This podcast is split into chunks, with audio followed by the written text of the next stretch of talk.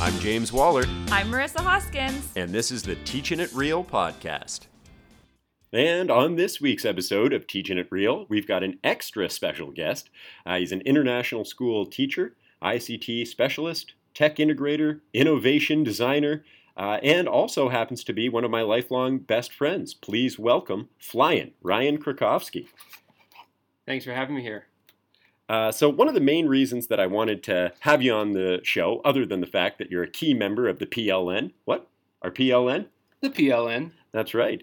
Uh, was because you have been so focused on mindfulness in the classroom. And recently we had um, a mental health specialist and a guidance counselor named Megan Haynes on our show, and she talked about how important that is in education. And I know that's something that you've uh, pushed for, both as a homeroom teacher and as a technology integrator. Why do you think mindfulness is so important in the classroom?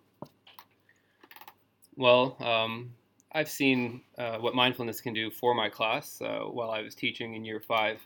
Um, I started the year off uh, with, you know, t- a 10 minute mindfulness break at, every morning to start the day. And uh, I would sit and meditate with the students. Everyone would meditate together. Um, and I could see that, uh, you know, the first few weeks were a little bit more difficult for the students, just getting used to the meditation. Um, but as the year went by, I could see them becoming uh, just more aware, more aware of their behavior, their, their, their decisions, um, kind of able to keep themselves uh, with more consistent energy throughout the day, um, and just was overall it was beneficial for you know classroom management and for the students in, in their daily lives. So, what is a, a 10 minute mindfulness session at the beginning of a class? What does that look like? Is it just sitting in silence? Is there any sort of uh, guided practice to it? Are you walking them through it step by step? Or is it just some quiet time for them to sit and reflect in whatever way suits them? Um, well, I, I trialed a few programs, um, mindfulness apps.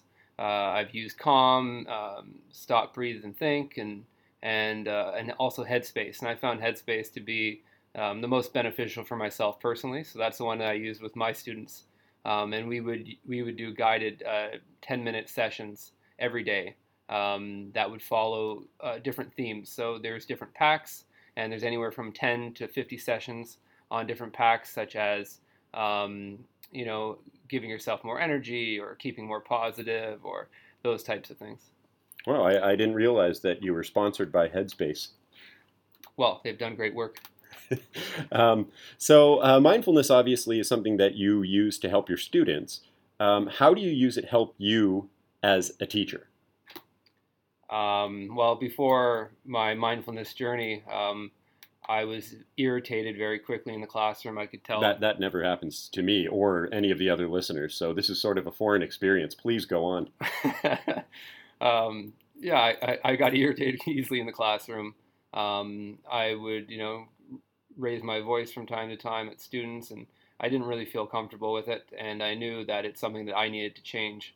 Um, so I started, uh, you know, hearing about mindfulness and try, tried it on my own, and I could tell that it really changed my class, class classroom management. I was able to keep a lot calmer, uh, handle situations differently, just because I was becoming uh, self-aware of my actions. And what is your daily mindfulness routine? Do you have something that's set that you do every day to keep you uh, on this sort of even keel and ready for the, the challenges of the day in the classroom, or does it change very day to day?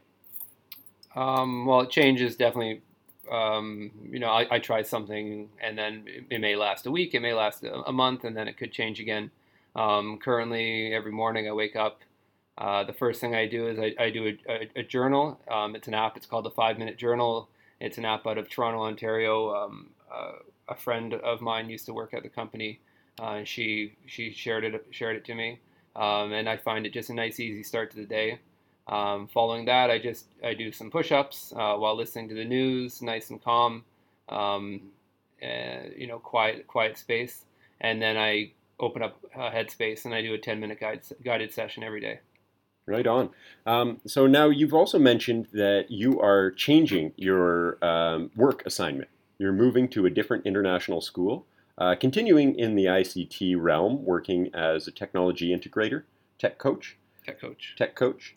Um, And I think you have some insight um, as to how stressful a change in workplace, a change in school, or even a change in teaching assignment can be for people. And I know there's a lot of listeners out there that are maybe looking for a job or uh, now are changing jobs or for whatever reason are unable to go back to their current assignment and are dealing with this stress. And I know that's something that you've had to confront this year.